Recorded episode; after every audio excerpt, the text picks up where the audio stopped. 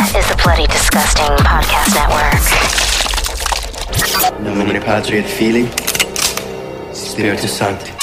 Boils and ghouls, lock your doors and strap yourselves in. From Los Angeles, California, Bloody Disgusting presents the Boo Crew Podcast. Horror news, commentary, reviews, interviews, and more. With your hosts, Lauren and Trevor Shand and Leone D'Antonio. Hello, I'm Trevor, and on behalf of myself, Lauren, and Leo, welcome to the Boo Crew Podcast, episode 325. At time of release, our second of three all new shows this week. This time around, you're spending an hour with two extraordinary storytellers who have both had a profound impact on pop culture and genre films. Sean Patrick Flanery and Lin Shaye. Their new surreal and wonderful blood soaked crime thriller, Frank and Penelope, is in theaters June 3rd. Step into this immaculately crafted world created by Sean in his feature directorial debut. Hear about the thought process, the challenges and details that went into each frame. Take a look at how the poetic script came together, laced in muscle cars, cult, sex, and Americana. Drive into the craft of creating unforgettable moments and characters with the legendary Lin Shaye and so much more. Episode 325 is now slaying. Go ahead, scream. That's all we need. Another victim crawls onto the gurney for a Boo Crew autopsy. Joining Bloody Disgusting's Boo Crew via the Speakeasy Studio are two storytellers whose talent and choices continue to create unforgettable moments that have very much changed cinema in every sense of the word. In celebrating their vast individual catalogs, you will find them consistently evolving as their work has truly leapt off the screen and transcended into culture itself. She is an Emmy Award winner with the extraordinary ability to make the world stop when you see her transform into a character. An undeniable and powerful presence that has cast her in a massive variety of roles, including the most popular TV shows of our lifetime, from Frasier to Falcon Crest, The Twilight Zone, and ER to recent modern classics like Showtime's Penny Dreadful and East Siders.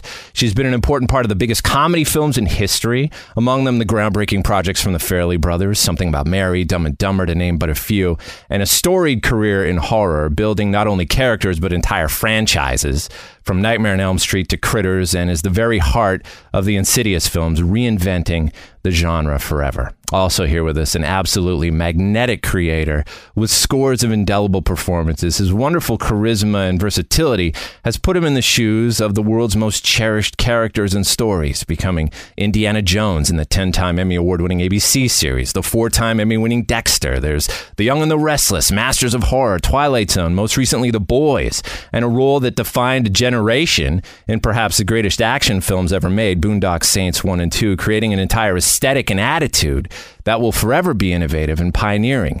He brings a cathartic depth and brilliance to roles that are so rich they inspire tattoos, they inspire music, art, and comic books. He's written a best selling novel and is not only trained as a jujitsu master, but under the tutelage of the most impactful voices in cinema Darren Bousman, Tobe Hooper, George Lucas. The list is endless. And he makes his own inescapably delightful and visceral debut as a feature writer and director with a brand new film that goes down like a cherry coke through a licorice straw chilled with bloody ice cubes. It follows two soulmates who escape their broken lives only to make a deadly, wildly unexpected turn. It is by far the biggest surprise of the year, only in theaters Friday, June 3rd. It's Frank and Penelope. We are honored to be here with its creator, Sean Patrick Flanery, and one of its stars and returning guest to the show, the wonderful Lin Shaye. Yeah. Wow. Okay, I'm done. Thank you. It's us both as we walk into a room because that's the most amazing intro Guys, your work is your introduction. It is so well deserved, and it is such an honor. And Yes. uh, again, congratulations on this spectacular adventure. Wow, were we ever blown away by this one?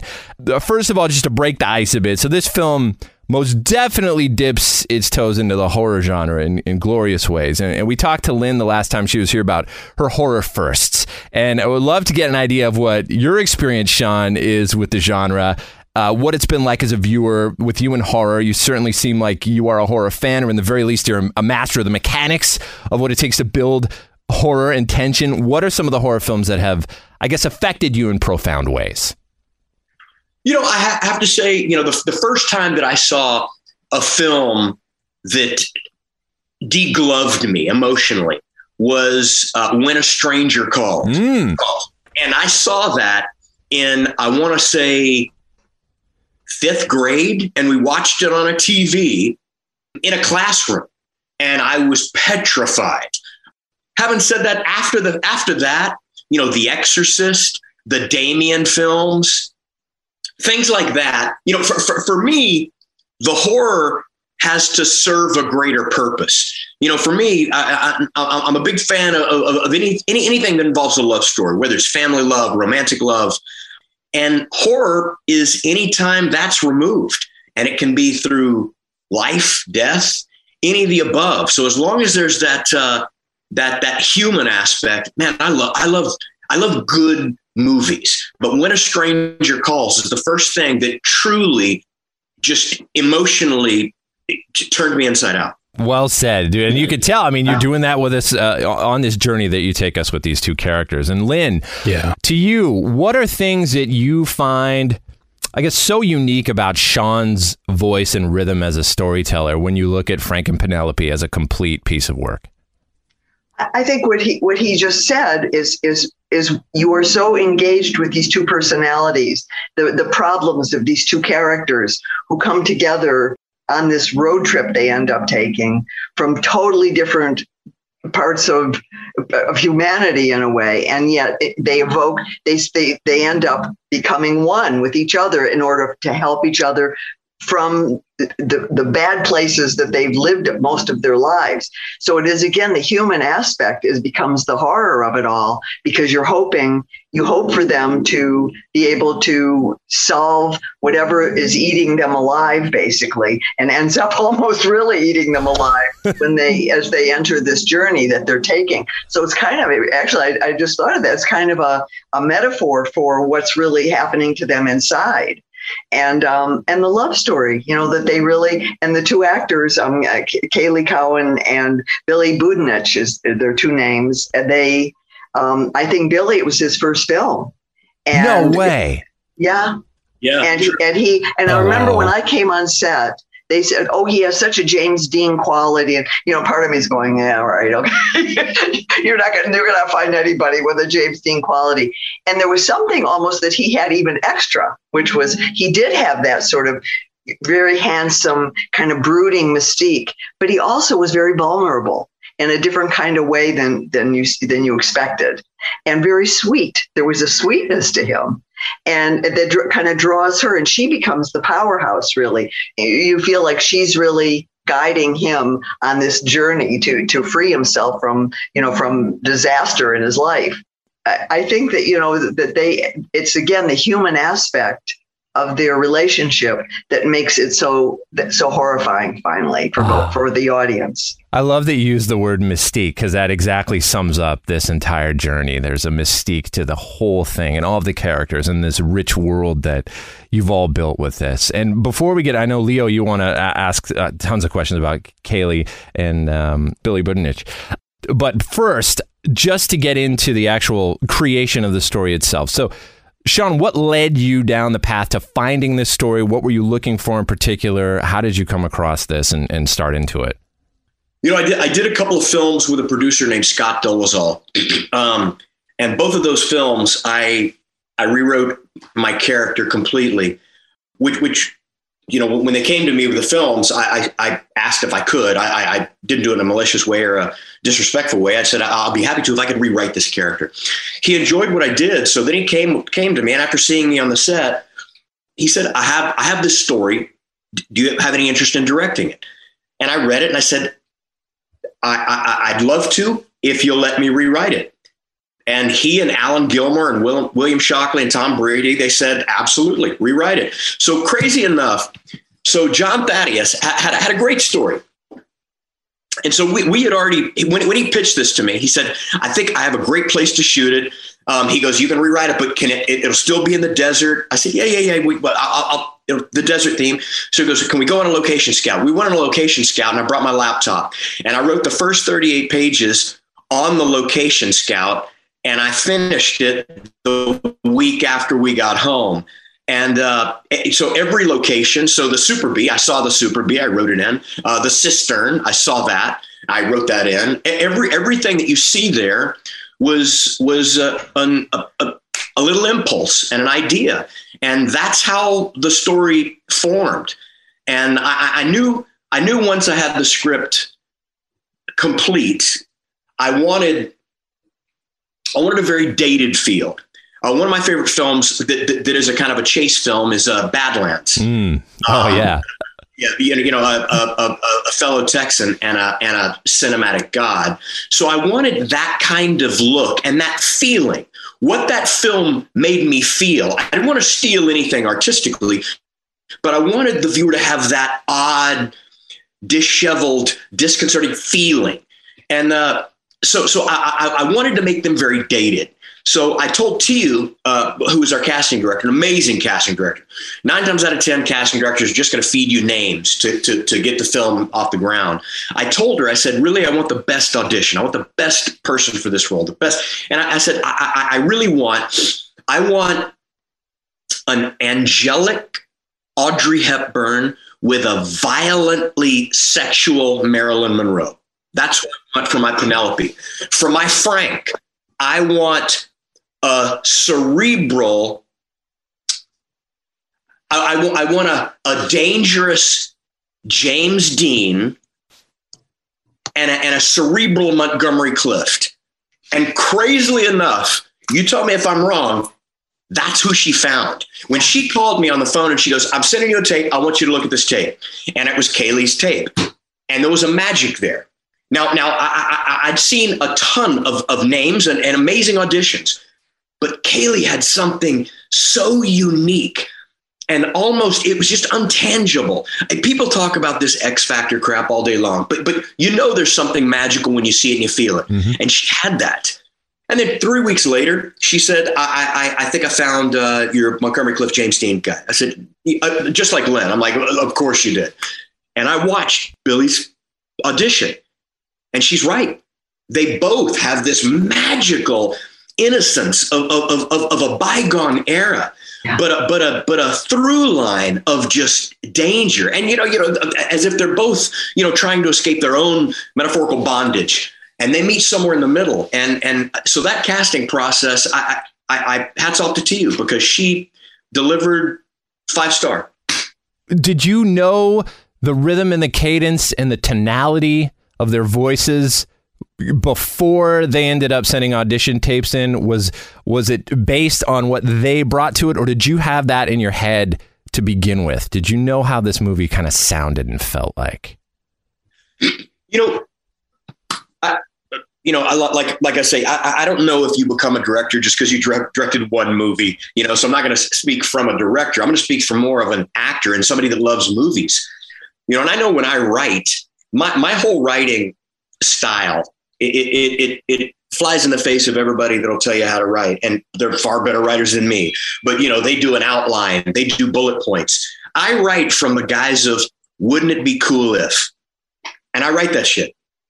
Then the next line, wouldn't it be cool? And I write it. And I write from beginning to end. There's no outline, there's no nothing. I just, you know, my, my granddaddy was the best storyteller I've ever met in my life. Uh, he, he reminded me a lot of Mark Twain. And I'm certainly not cut from that cloth, but I've heard good storytelling before, you know, from the mouth to the ear. And so I, I, probably don't do it correctly.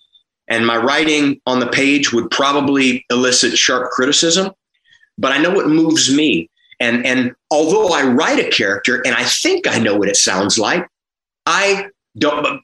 I can't even begin to tell you that I told Kaylee how to play it or Billy how to play it or what to do with their voice. They interpreted it and they did it. It was it was all it was exactly like their audition. When when when I got them on the set, I said, "Okay, here's your direction. What you did in the audition, don't change a fucking thing. Go." That's the best. The scariest thing for an actor to hear, by the way, as you must know too. Uh, what did I do? yeah, those? right. Exactly. Anyone can play that back for me? Leo, Leo, jump in with your question, man. Yeah, the writing, Sean, in this is fantastic, Beautiful. especially Kaylee. She Fantastic. delivers her lines with a with, with a mix of innocence and sex appeal, and with some dark humor. What inspired her character lines and delivery? Well, I, I mean, look, you know, at, at, at, at our core, you know, sex is what propagates the species. It's it's it's why most people get up in the morning. It's uh, you know, probably the most important decision you'll ever make as a man and a woman is who you procreate with.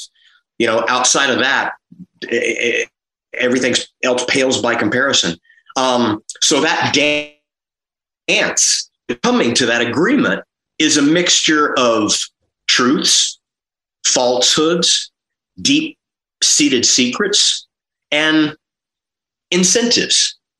And so that was a dance that uh, I wanted them to play throughout until the curtain dropped and you realize you're talking to someone that if you lose them, you'll be devastated. And that changes the cadence of your speech. That changes the way that you word sentences. There's an authenticity and an honesty there that changes you.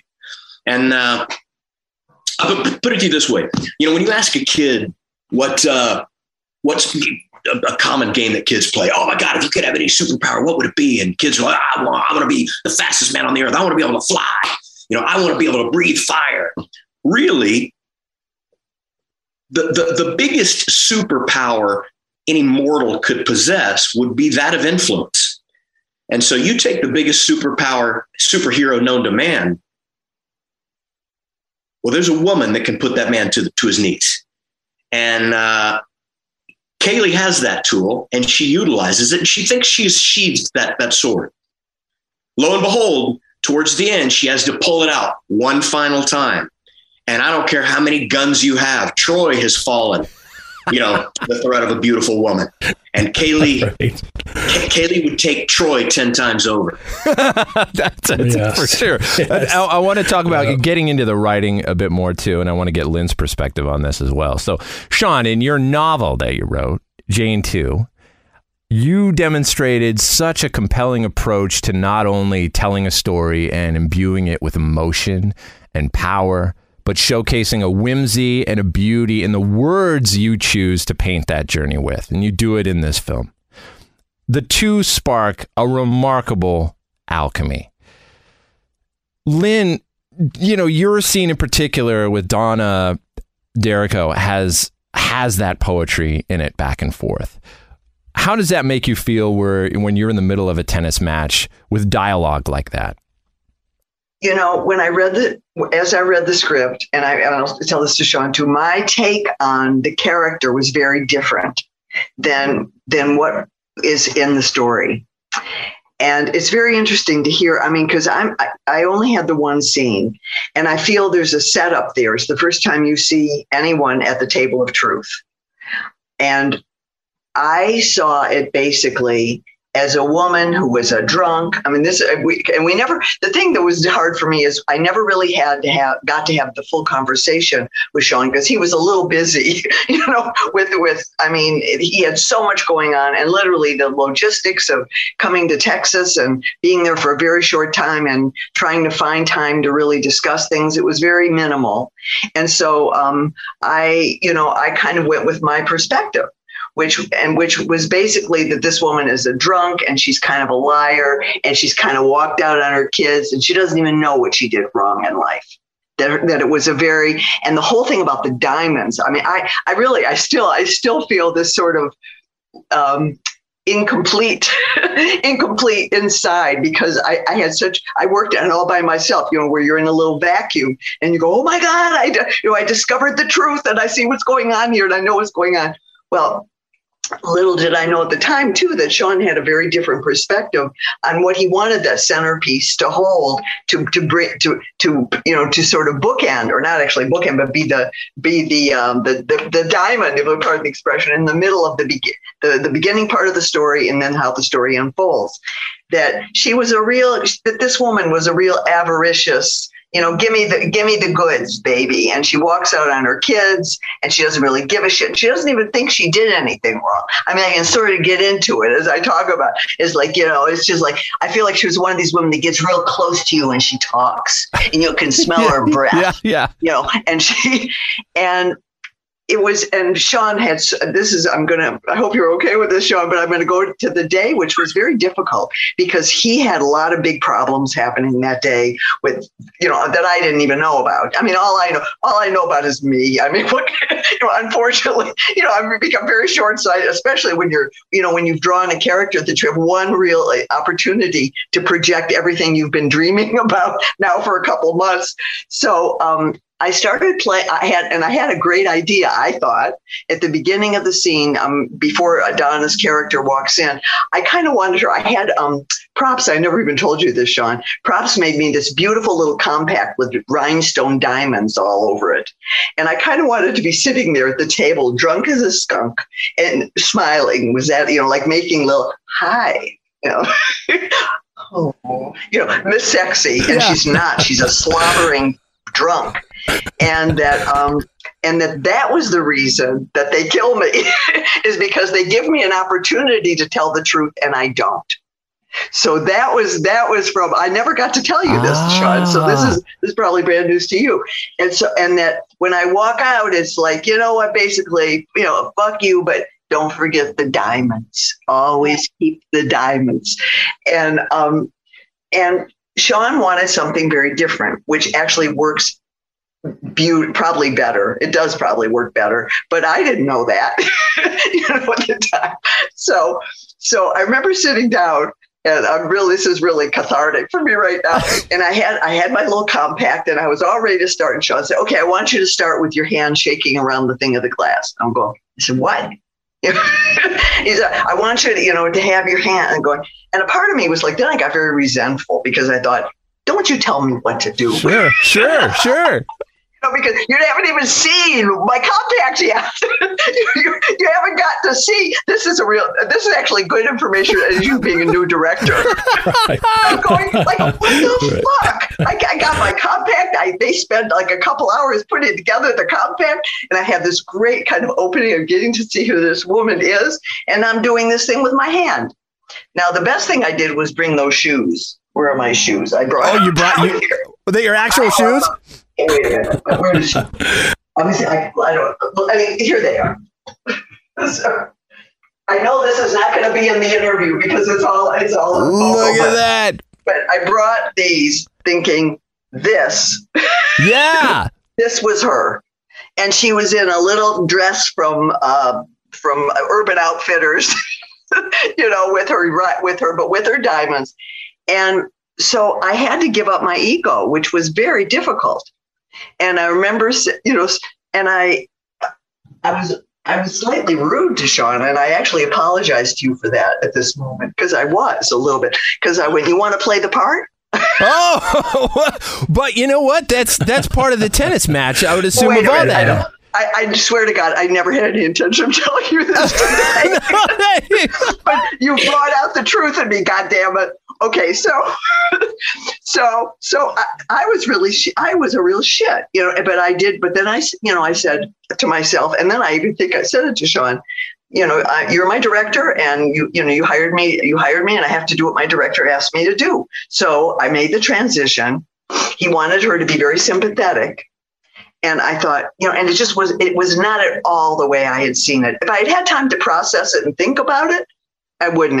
It would have all. I would have understood it better. Yeah, yeah. But I had been li- living in this in this vacuum of of character for you know for several weeks, and had honed it and gone through it and made little ideas. And I was gonna, you know, I did all the work that we do as actors.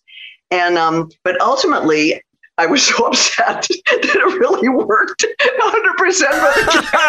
well, I would imagine there's some of that would also spill into your performance at that well, point that's too, what right? I mean, I yeah. mean, I finally, I finally got probably a phenomenal performance. I, you know, that I that actually I saw the film and I was ex- I was extremely happy with it, and I feel and I understand how it fit into his concept of this creation of this this woman who did and i and the way i kind of walk out gave me enough of that like you know well goodbye you know i don't um, i did have one we did have one scene also with um with Adana that we didn't hear the dialogue. They just had me walking. It's sort of in the, a little a little short moment when you see me walk kind of giddy and with those shoes on the gravel was awesome.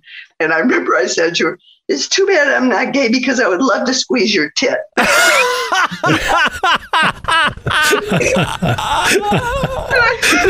it's not in there, but it's okay because I because I at least got to say it. And I, I mean, so this is all about the joy of acting for me and also the joy of problem solving and also the joy of participating in in finally someone else's vision which is which in this case you know i didn't i i really don't know you and you are remarkable sean Wow. you are re- no i mean listening to you today i go holy shit you are you're brilliant you know you're brilliant in your observations you're brilliant in your in your c- concepts you're brilliant in your in your um compose composition and i i almost wish you know i guess i didn't do my homework in a weird way i did the wrong homework No, you, you did your homework. You did your homework. It's it's and, and I, I certainly appreciate the kind words.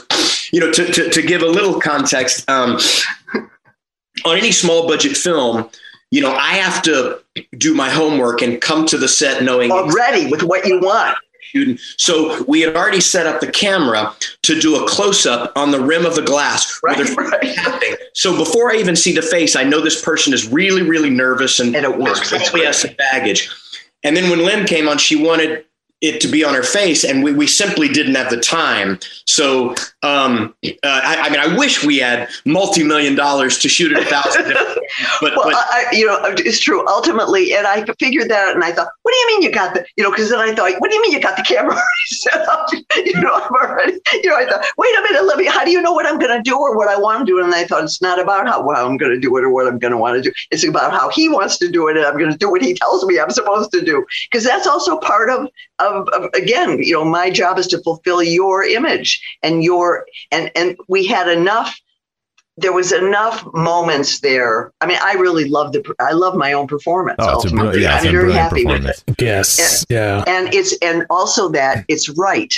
You know, within the context of the entire film, it, you know, again, if we had lots of time and money, we could have done it both ways. You know, let's let's do it this way. Let's take ten minutes, reset the camera. Let's try something different. But you had so much. You were doing so incredibly the pressure was enormous. I mean, I know it was. I know it was. I could feel it. I could feel it from you and and, and everybody around because it's you have limited resources to get something done now. We didn't have a week to do this. We had one one afternoon or morning, whatever it was. Oh, just one other last thing. I hope you. I I really had no intention of ever sort of revealing my my bad behavior. so, but anyway, now you know it. beautiful and brilliant, and the final performance is perfect. I could ask for nothing. Okay, then we're all then we're good, and I got to express what I wanted to tell you. There you go. I the feel like a therapy session. This is great. This is great. Really, thank you. Okay, but Sean, and, and talking about the po- the poetry in in this film, in that scene in particular as well. But there's also lines like, you know, it's a secret that's never told that offers the most extraordinary Beautiful. And the suspense. dialogue is Yeah, it's so beautiful. Where did that? Yeah. Where does that come from for you? What were you were you inspired by anything in particular? Is it just that's the kind of voice that's inside you when you write, Sean? What is, what is it? Do you find? I- you, you know, somebody far smarter than me once said, you know, uh, an artist can't discuss his art any more than a plant can discuss horticulture. And, and I, I, I certainly don't, you know, for, for me to even entertain that would, would be accepting that what you said is correct, that it is brilliant or something. And, and I just know that I, I, I like to write a certain way. And uh, uh, first of all, I'm blown away that that that, uh, that you read my book. So thank you for that. I appreciate it. So you probably have a little insight into, you know, my storytelling teacher was my granddaddy, and he was a big user. I I mean, I was a I was a child the first time I really understood the majority of what left his lips was just covered in metaphor. So that that's that's really a heavy tool, if I be an understatement, for my storytelling. That's one of the lines, you know, it's the secrets that's never told that offers the most extraordinary suspense. A lot of times I had to figure out what my granddaddy was talking about. And I ended up loving that. When I found out, it even meant more to me. So it, it kind of became a certain way that I speak and a certain way that my favorite people speak. I, I feel it, it's, it's closer to the heart than actually a Google Maps directing you to the heart. Um, but your I, characters have such individual voices. I mean, it's not just your, you know, that's what's so fascinating about your writing too, Sean. You know, the way Ophelia speaks, there is a, there's a cadence and and a and a use of words that's that's really hers. And I felt that about Kaylee's care. I felt that about Pen- Penelope and Frank. I mean, it really is. It's it is masterful writing. It really is. I, I, I certainly appreciate it. I do. The Boo Crew will be right back. Jill Johnson is babysitting the children of a young doctor and his wife. They've told her where they'll be, when they'll be home. Everything she has to know. Except what to do. When a stranger calls. Hello? Why haven't you checked the children? Who is this? What do you want? Your blood. When a stranger calls. Jill, this is Sergeant Sacker. We've traced the call. It's coming from inside the house. Just get out of that house. When a stranger calls, every babysitter's nightmare becomes real. From Columbia Pictures, rated R, under 17, not admitted without parent.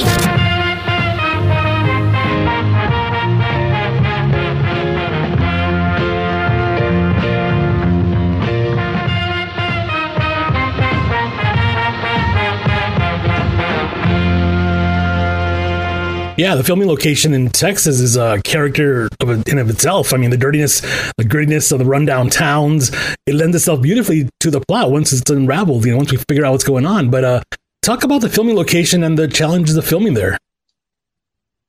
Whoo! It's a ghost town. subdivided by category and then further subdivided by alphanumerics. Um, the first 50 spots will be taken up by the weather. It's about 110 degrees. Um, we had we had crew members threatened to go down with uh, symptoms of heat stroke. Wow. Uh, there was billowing cumulonimbus thunderclouds that would creep in and shut down production because all our electricity came off a generator. So, uh, uh I, I, mean, it, it, was it was probably the most difficult scenario uh, in in my 30 years in the film business I've, I've ever shot in. Um, you know, some of the some of the the places that we had to drive the camera truck over huge rocks to get up to this this compound that was deserted and desolate and burned down 15 times. And it's just, uh, having said that, it makes for an amazing palette if, at canvas to paint on. I mean, some of the some of the stuff that we got to point a camera at, you know, fifty million dollars of production value can't can't buy that. So it, it, it was incredibly taxing. We, we had a cooling tent.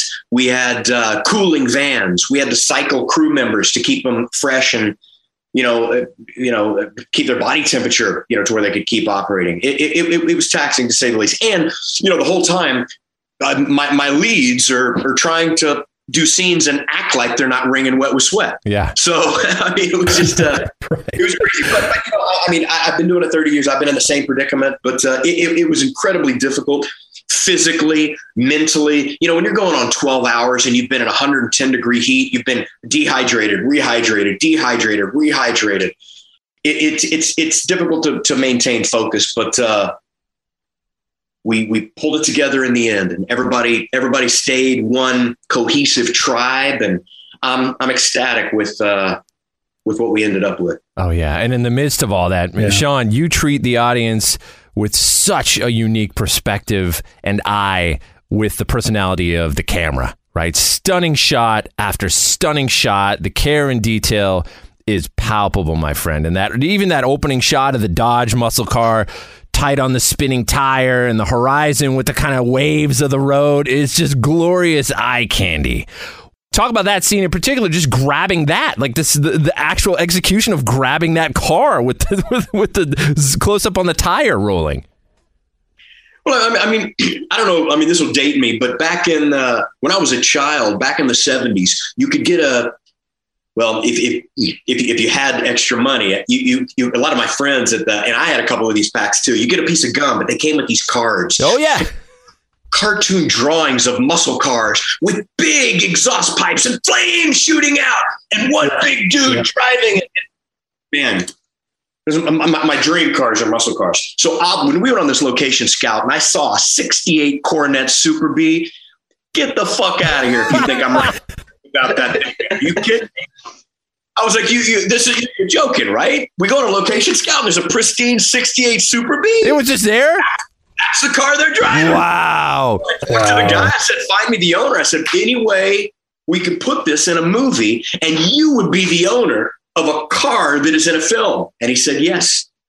And uh, cut to it. It stopped running a couple times. We had, we had to repair the car. But I mean, you know, I, I wanted to embrace that car like the piece of art that it was. Yeah. For example, when Kellen, Kevin Dillon pulls the car over and he walks up to the side of the car, I said, "Do me a favor." grab the ass of that car as if it is the supermodel of supermodels. And he got out and he claps it and he gives it a little squeeze, then he strokes his hand down the line.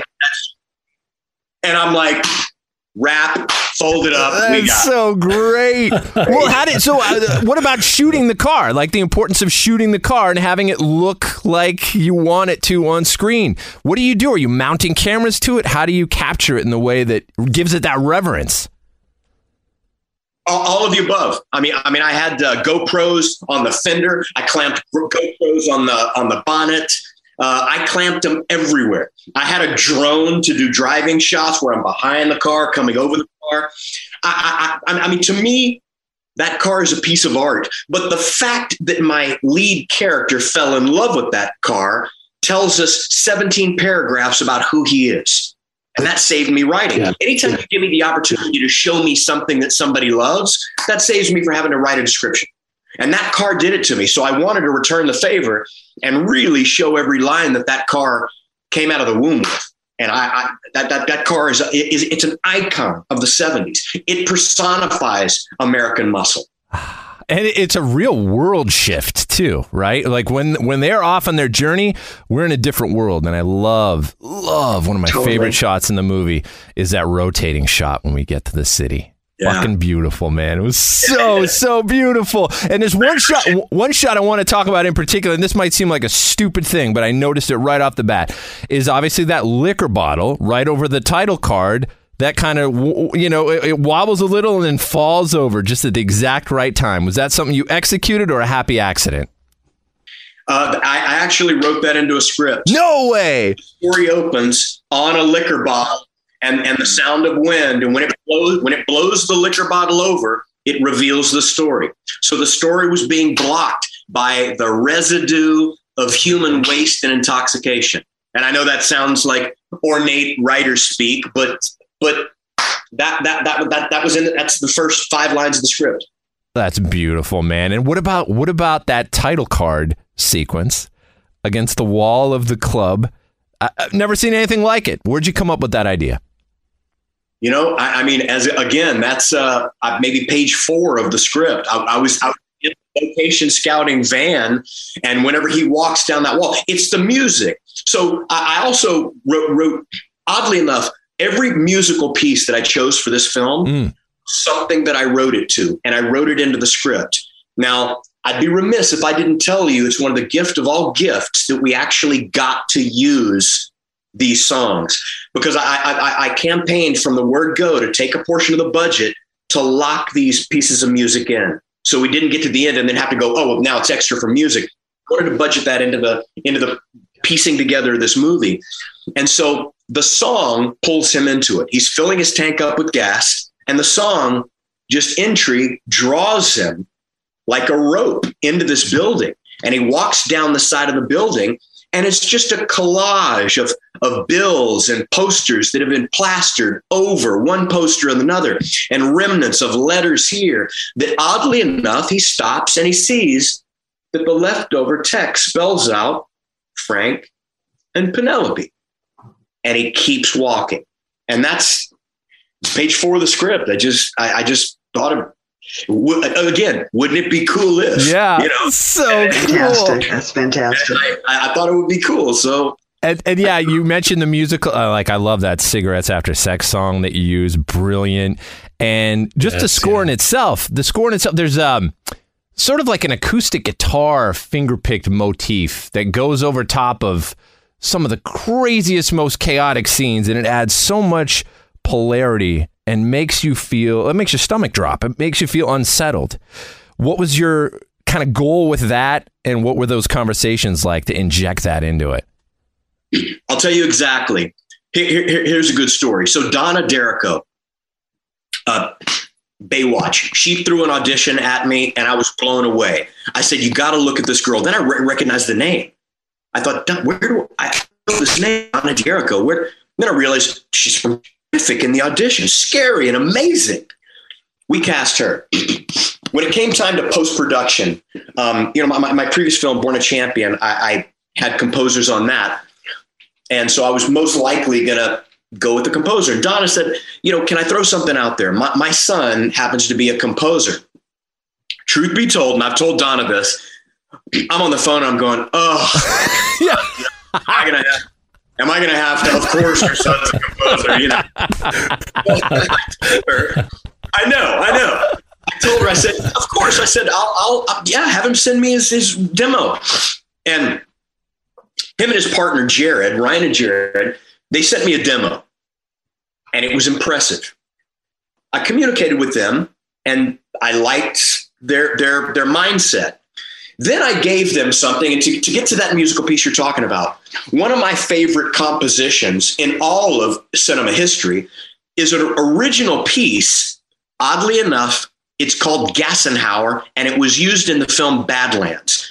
It was lifted I don't know if that's the right term, or it was very, very closely emulated by the great Hans Zimmer for True Romance. Mm.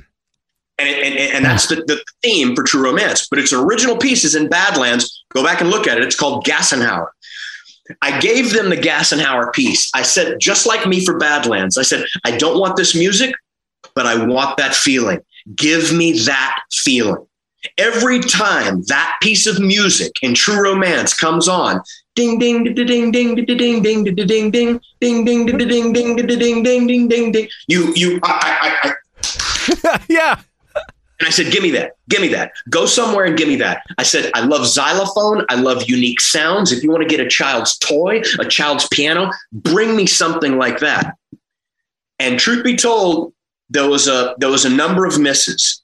But they were young and they were hungry and they got there. And you tell me it it, it elicits the same yep. response. Oh, and, and yeah. I first introduce it during the escape from uh, when they climbed back in the car. And I think when, when they presented me with that, I was like, wow, with a double sided wow, rinsed down with a cup of wow. wow.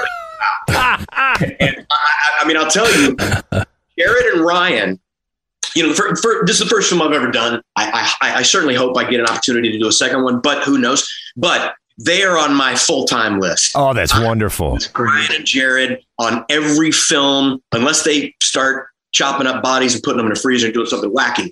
They would be. I mean, these guys, I think, slaughtered the, the composition, and I know I know I can be a pain in the ass, and I and I come with uh, something that I really, really want. But man, they delivered it on all notes and areas and scenes. I'm not kidding. Great. I'm not blowing smoke. And oddly enough, it came to me as if, you know, can you check out my son? And I thought, oh my God, they were a gift. Thank goodness.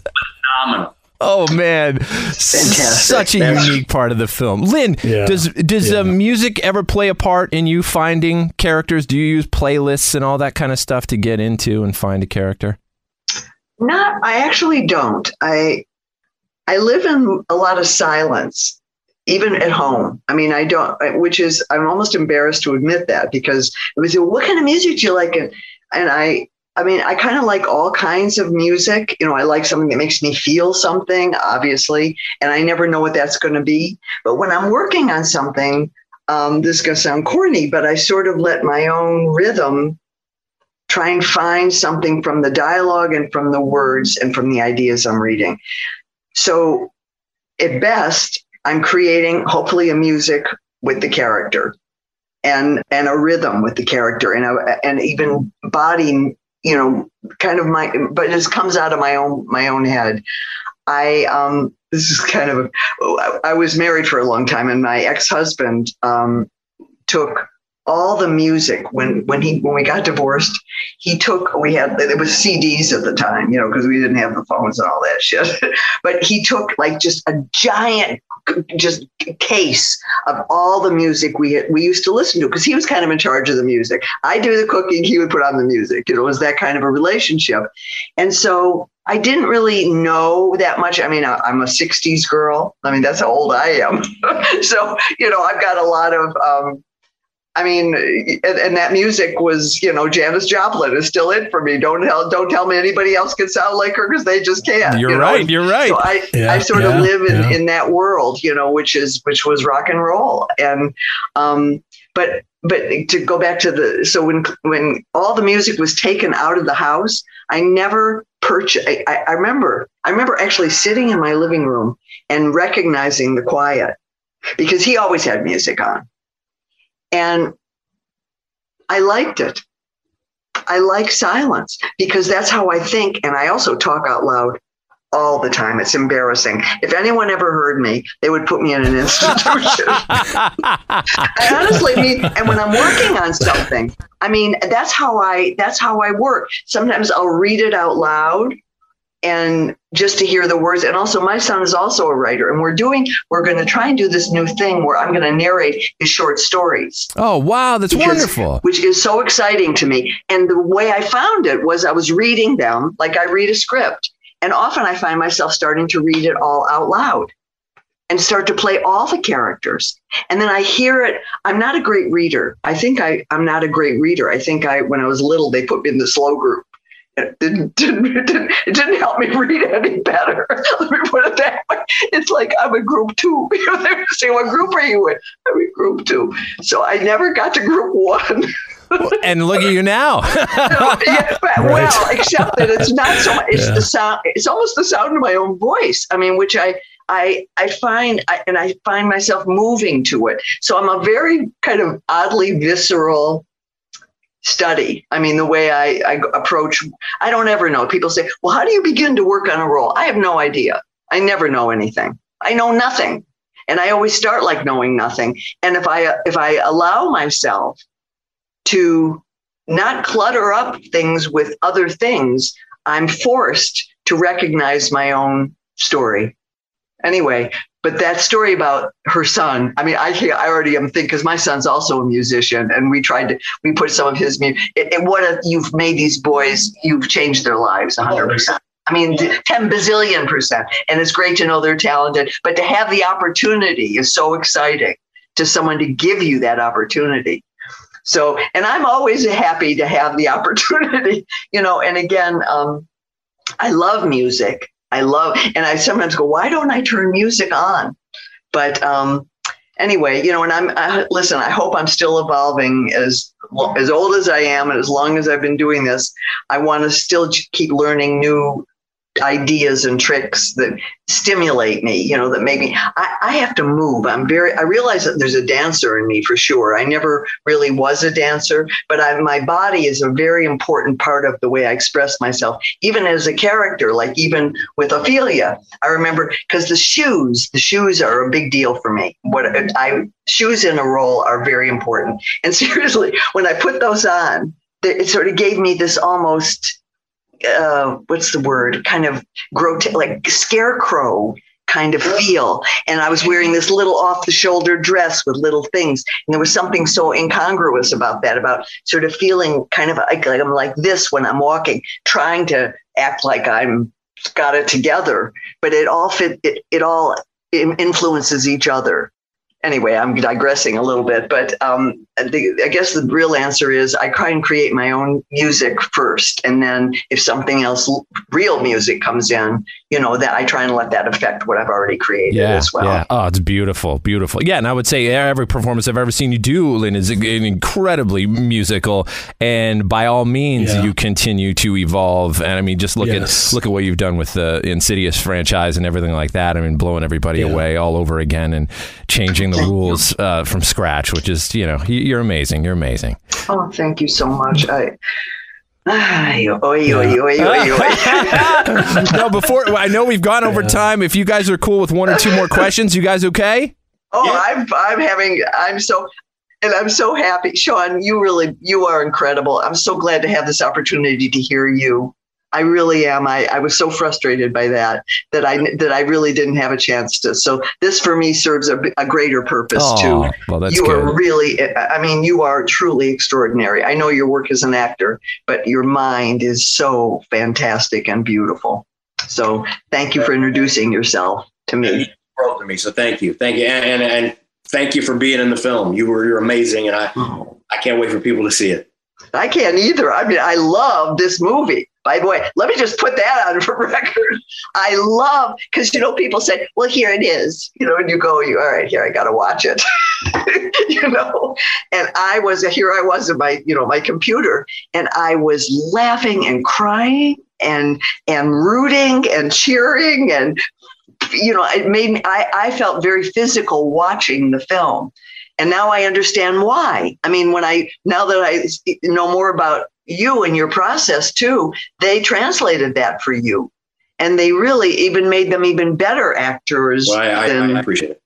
Yeah. So it's anyway, tr- it's okay. true. You get you get hypnotized by you, you do Yeah. you get hypnotized by this world It's that you just created, Sean. film. It's really really Yeah. great. And uh, I wanted just I, I, there's one scene I had it because you know there's so many surprises we want the viewers to be able to go in and, and discover for themselves as part of the joy of this experience. But there's uh, just the scene that we first get to see Kevin Dillon kind of square off that tennis match with him and Caylee and Billy when he pulls them over for the first time. It's a very physical performance on behalf of all three. They're all doing different things. She's kind of leaning out the car. He's playing this dance with her. Tell us about building that scene. Is that one uninterrupted take that we finally see? What went into that? You know, obviously we we we we edited that scene together with different angles, but they did it top to bottom. And you know, you know, I, I've been in this business for thirty years, and you know, it, it seems like I, got into this industry thinking that you know I did theater at University of St. Thomas, and I got into this industry thinking that everybody would show up for a movie and be off book, and then and then I saw then I, then I would see people with their script. You know, they, they you'd come in for blocking, and everybody would come in with their script, and I was thinking, "Sh- that's just in case they forget it. Sure, surely they know the scene by now. Then a couple years later, they added sides, and let me tell you, they, everybody shows up with sides. I mean, to me, that's anathema to my values. I, I don't understand that. I don't get it. If you show up on the day and you're reading the lines and you, you're not off book, shame on you. I, if, if I'm truth be told, I, I don't think you deserve a place. I don't think you should be paid for your job. If, if you don't know the lines before you wake up in the morning to shoot that scene. So we had we had rehearsal and everybody was off book for everything. Like no, no, no- nobody's walking around my sets with with sides. It, it's uh, and that's not that's that, that, that, that's something that I hold myself to as well. You'll never catch me with sides on a movie set because I know the scenes because I've done my homework. I may the way I've designed it in my head to perform it may be incorrect. Maybe the director steers me in a different direction, but the words are never going to be the issue. The interpretation of the words may be. I'll give them that. But so yeah, everybody was off book. So everybody had a completely different goal in mind with that scene. Um, you know, the sheriff is I'm bored. I'm out in this and a, a classic muscle car. I'm, I'm pulling that baby over. Uh, Frank is like I just shot somebody. Uh, you know, so they, they probably called the cops. They know exactly who we are. Caylee is trying to diffuse it with a flirtation. And it's all in the lap of Billy and changing places in the car. And I thought I thought the I thought the way that they did it, you know, and again, because we did rehearsal, we just shot up. I we talked about it for a minute and then we shot it. And there was very, mm-hmm. very little direction or change this. They, they just they just did it. They did it and, and and we shot it from multiple angles, but there wasn't a lot of okay, here we got to get this way or we it wasn't that at all. I mean, they, they knew exactly what they were doing, and I thought that they absolutely crushed it. We I, basically I turned the cameras on and I watched. Magic, Wow. dude. Matt, it's probably one of our Yeah. favorite scenes. As we wrap this up, Leo, you have another question, man. One more question. Yeah. Yeah, Sean, looking back at these characters you've written and uh, brought to life on the in this film, if you could play any one of them other than your role, who would you like to play? Oh man, you know, I, I got to be honest. You know, now that uh, you know I, I've, I've had a career for a while. You know, uh, obviously when you're younger, you're the Franks. Man, I've really, really fallen in love with playing the bad guy. You're an awesome bad guy, dude. yes. I mean, You're a nice bad guy. Those- those is- I would, I, I relish that. You know, first time out of the gate as a director, um, you know, it'd have been a little for me to swap sides that uh, that frequently, but uh, Schaech, I think Schaech has that nicely handled. yes. now I got to say, at the end of the film, and I've never seen anything written so poignant from a filmmaker before to his cast, but you say to my dear cast and crew, thank you for holding my hand. Should yours ever reach for mine, you will find it waiting. Beautifully said, man. Talk about the just the, the bond and respect that you have for your team that helped turn this into a real masterpiece to be proud of.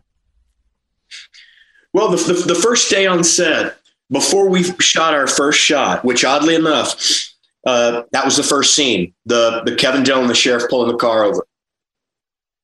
I called everybody over and I said, you know, every one of you is my superior in at least one way. You're better than me. That's why you're here.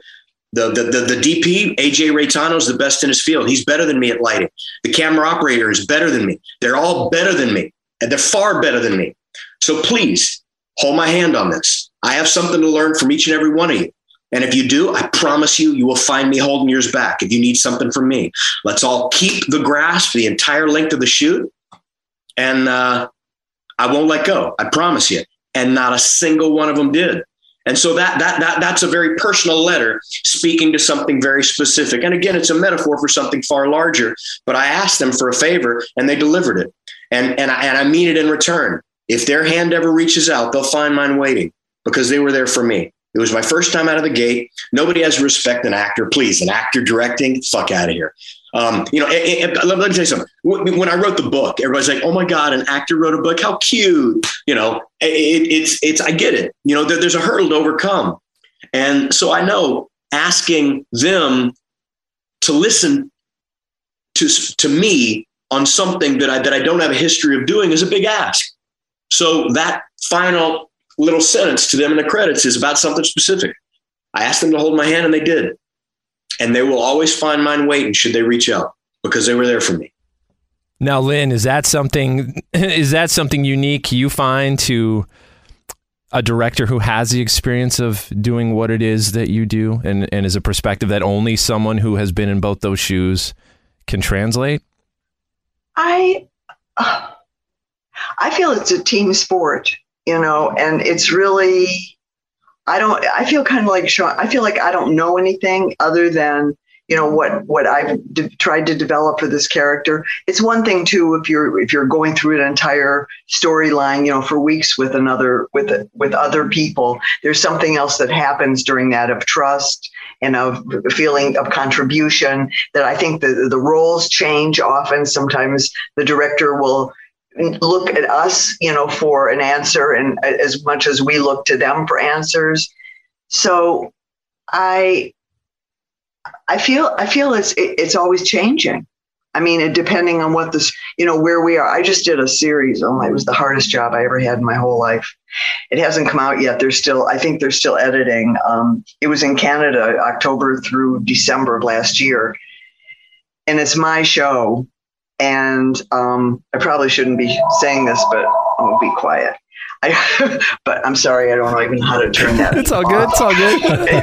um, it, it was spam risk is Oh, called. there you go. Yeah, I get a lot of that. I know that guy. yes. He calls way too often. Yeah, I don't yeah. like him anymore. Um, but um, I, I it was also coming off the COVID couch. Yeah. You know, where suddenly I was in combat training. Taran Butler, who trained Keanu Reeves for Wick, was my gun Wow. my gun trainer. Wow. I was driving to Santa Clarita for three hour sessions with him three times a week, and the trainer was coming to my house to teach me boxing and combat. That's amazing. and Oh, really, wow. I'm like, oh, know, I was like, I was like, I was, I, I was like blown out of a cannon. I was terrified. I was terrified. I'm watching that show. Yeah. yes, yes, yeah. um, and um, so, and there we were in Osoyoos, British Columbia, in the wine country, one of the most beautiful places I've ever been in. And I, I really, I, I was in a state of terror the whole time. I, I do do yoga. And I think if I didn't have that in my artillery, in my gun, in my, in my, uh, as well as my guns, I don't know. I, I mean, I, cause I was constantly going, I mean, I never, I never sat around breathing so much in my whole life before we would do anything. And it was so much, it was so physical, the whole thing. I feel really good about the acting scenes, but I've never done that kind of choreography, you know, real fight choreography, and hoping it would look real. And they had to like promise me that it's not all. They even said um, Bruce Lee, they don't do one take and it's done. You know, they shoot him doing this, and then they then the one thing, then the one thing punch would I don't even know what it's called anymore. You know, the, and and then they speed it up and they put it all together. So I I I felt better about it. But um, in terms of the, and we had two directors, two wonderful Canadian guys who um, never lost it the entire process. And go to add, try and answer, go back to your question. They were very open to my my pain, and they um, and the relationship was really powerful because I think it got me through the show. I didn't have fun. It's the first time as an actor I did not have a good time. I was so so worried about getting it right, you know, and about learning all these new things I was learning at a time where my brain was mush. I mean, you know, I mean, you know, here I am watching The Bachelor. Right. know, Sure. you know, Sure. Coming out of COVID and all that. Now I'm in Canada shooting, shooting AK. Yeah, exactly. AK. Flipping around. Really, One finger um, punches, everything. So I still, and I still, sometimes I still wake up kind of in a cold sweat. wow. Um, but um, again, to you know, I'm not really answering your question 100, percent but I feel like that the, no- the each of our knowledge, you know, and each of our experiences is always a little bit different of the share the sharing part of it. Sometimes they, you know, I need them to tell me exactly what to do. Just tell me how to do it, or tell me where you want me to put my foot. You know, it's, it's that specific. And um, and sometimes they took, you know, they took their cues from me. I didn't feel I was able to be as participatory as I like to be, and especially in a show like this, um, because again, there was no time. You know, we were really up against it all the time. But um, I, I love the team. You know, I'm and I and same thing with hair and makeup, and um, it's it's the best sport there is, and is for me. You know, because it's such an emotional experience as well as an intellectual experience, as well as a physical experience. It embodies everything. So um, I hope I get to do it for again for a long time more. And I and I love the relationship, and that's why I was I was longing that with Sean, you know, and, and there was no time for it, and that was a real. Um, and I feel. I hope we do work together again. I know an actor should never say that to a director, but I really sincerely mean that because I feel there's a real um, there's a, a, a real relationship of creativity that was never really allowed to flower in this very short moment we had together.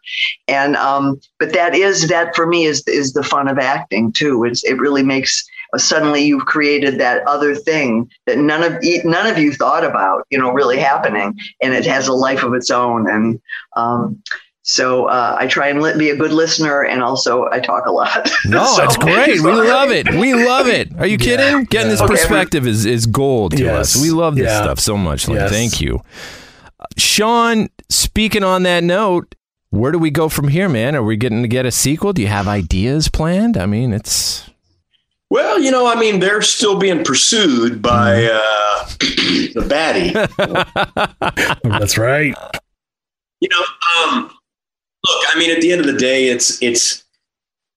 I, I'm I'm happy with the movie we made, but in this this ever changing environment of streaming, cinema, you know, discoverability is a big is a big deal. So you know, you never know if people even know the film is out there. So that'll be solely dictated by the you know the consumption of the public. If if if they find out about it if they go to see it if they like it you know uh, I, I understand you know art is incredibly subjective. There's people that are going to love it people that are going to hate it people that are going to be incredibly offended by it. Um, so you know the the the the the the, the public will determine whether or not there's a part two whether or not we find out that question that's posed at the end.